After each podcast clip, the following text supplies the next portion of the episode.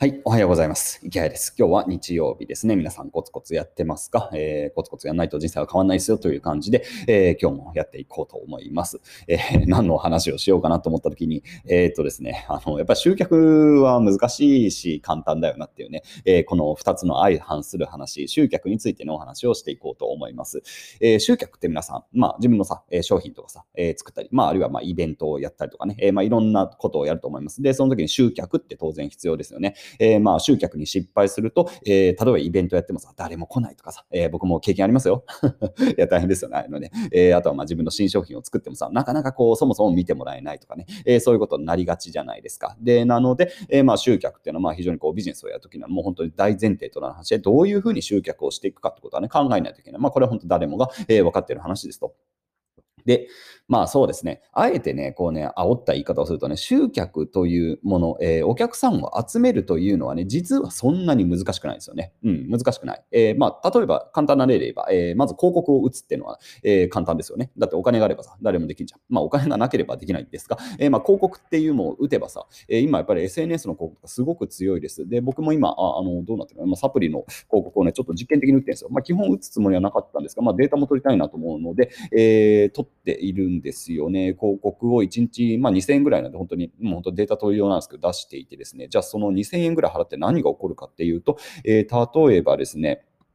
今1クリックあたりですね、123円か。えー、僕の売ってるサプリの、えー、まあ、広告なんで、えー、まあ、それをね、関心がある人に対して、まあ、1クリック100円ぐらいで、まあ、誘引ができるという感じで、まあ、例えば、えっ、と、それ100円で2000円だったらさ、え、20人でしょ ?20 人のお客さんっていうのは、え、2000円で、たった、え、2000円で来てくれると。で、じゃあ20人のうち1人でも買ってくれたら余裕で、まあ、ペイがするっていう感じですね。まあ、うん、まあ、このまま出してもいいかな？まあ、どうしよう。まあ、ちょっと悩んでます。あの、広告は、まあ、広告出してまで売るようなもんでもないんでねって感じで、まあ、例えばでもそうやってさ、えー、数千円出したらもっと何十人か来てくれるんですよ。しかも、えー、Google の検索とかだったらさ、あの、関心がある人は来てくれると。あら、簡単じゃんって話ですよね。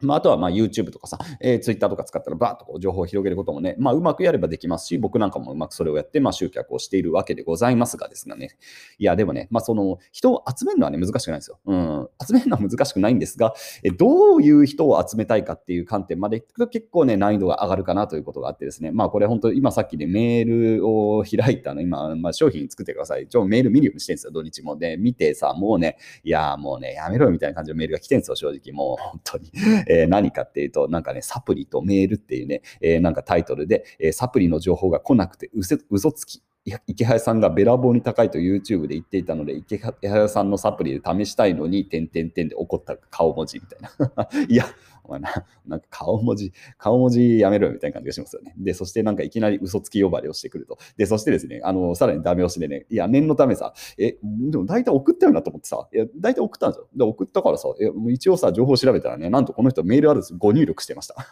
お前それ届くわけねえだろみたいな感じがするじゃないですか。サプリの情報が来なくて嘘つきってお前が間違ってんだみたいなさ。いや、勘弁してくれよみたいな感じ。まあね、いや、まあ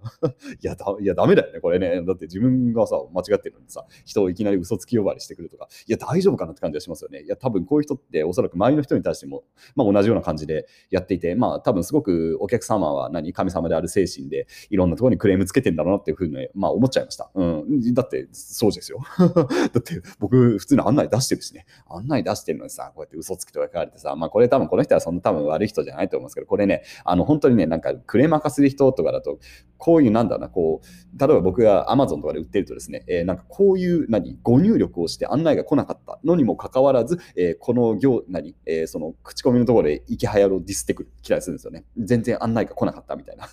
いやいや、送ったんだけどな、みたいな感じでさ。いやね、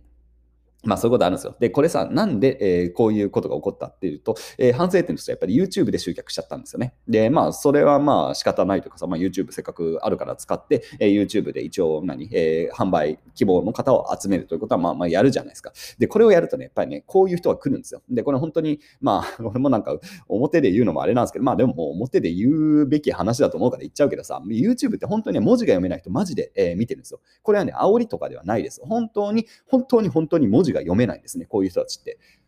だからメールアドレスがご入力するんですよ、本当に。いやこれ多分ね、商売やったことある人だったら多分あ分かると思うんです、この感覚。あの僕はさ、それはだって文章のお仕事にしてるし、僕の周りは言うてもさ、あの経営者の人とかさ、えー、高学歴の人とか、あとはサラリーマンやってる人だったらもう幹部クラスの人とかさ、まあみんな当たり前に文字が読めるんですよ。まあ当たり前だと思うじゃないですか。で、日本って識字率が非常に高いって言われますが、これはね、嘘です、実は。中にはね、本当に識字率が、えー、低いというか、なんだな、文字を読めないんだよね。うん、多分案内とかが多分まともに読めないような人っていうのが結構いると。いうことはね、これはあのあの繰り返しですが、バカにしてるとかではなくて、多分まあいわゆる多分発達障害って言ったら、その発達障害の人全体に申し訳ないですが、多分ね、本当にあのいわゆるディスレクシアとかで、えー、まず文字が読めないと、ちゃんと読めない人たちっていうのは普通に一定数います。で、まあ、読めないだけだったらまだいいじゃないですか。全然いいんですよ。で、そういう人いっぱいいるし、僕の知り合いでもディスレクシア普通にいるからさ、それはいいんだけど、そういう人の一部はね、マジであのこういう感じで何、こう、何、クレーマー化するんですよ。文字が読めないがゆえにですよ。うん。ゆえに、えー、クレーマー化する。書いてあることとかをね、読めないから、えー、そしてなんかこう、一方的にこう説明が足りないみたいな感じで起こってくるという方が一定数います。これ別にもちろんさ、あの注意深く言いたいけど、あのディスレクシアの人がみんなそうだというつもりはないし、えー、識率が低い人がみんなそうだというつもりはないですよ。でも一定数いると。で、そして YouTube にはそもそも文字が読めない人たちがやっぱりいるんですね。だってブログだったらさ、文字読めないと来ないじゃん。これは当たり前でしょ。もう構造上の違いです。ブログとかさ、Twitter とかって文字でしょ。文字だからさ、絶対文字読めるんですよ。基本的にはね。だからそこのなんかギャップっていうのをすごく感じます。まあ、例えば TikTok とかね、YouTube とかだとおそらく、えみたいなクレーマーが多分いるんですよ。で、今日のその、えー、何、メールアドレスのご入力をしたにもかかわらず、えー、僕をいきなり嘘つき呼ばれするっていうのは、やっぱり YouTube から来てるんですよ。こういうこと。で、これはね、あの今回の例だけじゃないですよ。いろんなことを僕は経験してます。やっぱり YouTube ってすげえ客層だなっていう人がね、中にいるんですよ。ね、全体として見るとね、どうなんだろう。まあまあまあ、全体、うちのチャンネルの方々もちろんね、あの非常にレベルが高い方々なんで、あのまあ、こういう人は本当にごく稀ではいるんですけど、ブログの時代はね、こういう人に出会わなかったんですね、要するに。で、ブログの時代も僕はいろいろ商品を作って売ってましたけど、こういうね、クレームってなかったんですよ。で、YouTube で集客して売ると、えー、みたいな、え、おえ？みたいな感じのことはね、本当にね、失笑みたいなことがね、よくあるんですね。いや、もうね、びっくりしますよね。いや、だから、こう、今、日本ってそうやってね、えー、何？こういろんな意味で文字が読めない人って結構実はいるってことはね、これ商売やるんだったらね、絶対考えた方がいいし、えー、そして、あと集客をするんだったら、これをね、理解しないとね、なんかね、めんどくさいことになってしまう。で、だから、できれば、だからなんでしょうね、まあ、ブログとか文字媒体で集客をした方が、例えばいいと思います。商品によってはね、えー、高単価で、なんかいいレベルの高い商品だったら絶対に、え、動画中よりは、え、やっぱりね、え文字ベースで集客した方がいいと思いますし、そうですね、まあ、あとはメディアで言ってものは特性があります。例えば今これ撮ってますが、 Voicy というね、えメディアだと、おそらく Voicy にはこういう人はいないと思います。というのも、 Voicy って、え耳からこう今ラジオを聞いてる人ってすごいレベルが高いわけですよ。まあ、あんまり聞かないじゃないですか、まだ。え情報収集能力もすごく高いですし、まあ、ましてやこう、うちみたいな、こういわゆる自己啓発とかビジネスの話をさ、わざわざ聞いてるんですよ。そういう人たちは、ね、多分ね、ちゃんと文字が読めて、注意書きを見て、あなんだったらこう、こっちが書き漏れてることとかもちゃんと読み取ることができるっていう人たちが、えー、まあ、ラジオとかね、えー、には集ってるんで、うん、だからそういうところでしっかりこう、使い分けていかないといけないなってことは感じます。まあ、でも、まあね、今回はまあ、サプリはなるべく、うん、広く売りたいなと思ったんで、えー、こうやって YouTube で集客をすると、えー、メールアドレスご入力してるの嘘つき呼ばれてすごいよなって思いません？いや、でも本当に結構こういうことがよくあるんですよ。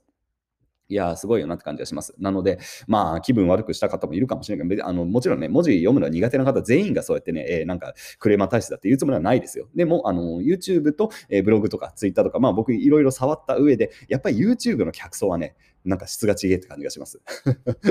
いや、質が違いますよね。まあね、まあ、じゃあ、まあでも年齢層の話ではないんだよね。これやっぱり、あの、テキストに対する、うん、なんだろう、需要度っていうところが違うんだと思います。で、テキストに対する需要度が低いような人っていうのは、やっぱ説明が読めないが上になんかこうクレーマー化するってことはね、えー、これはまあ一般論としてあるんでね、まあ皆さんもビジネスをやる側の人間だと思いますので、えー、ビジネスをやるときにはね、えー、そういう集客とか、あとはその媒体によるね、えまあ、表現方法による、えある種の顧客層の違いってことはね、よく、え変化を理解した方がいいと思います。で、僕はやっぱり、まあ、基本、あの高単価なもので、しかもそれを少量、え選ばれた人にだけ売っていきたいみたいな感じの、えまあ、ある種の千人思想みたいなのがあるんでね、だから僕は、うん、まあ、YouTube を集客源に使うんだったら、こうやって広く売るのは良くないなと思いましたね。なんかこう、ちゃんと、なんでしょうね、えー、なんかクッションを作ってあげて、テキストを読めないと、えー、超えてこれないようなハードルをちゃんと用意すべきだなって、これお互いのためにね、えー、お互いのためにそうやった方がいいなということをね、えー、改めて思ったのでね、ちょっと皆さんとシェアさせていただきました。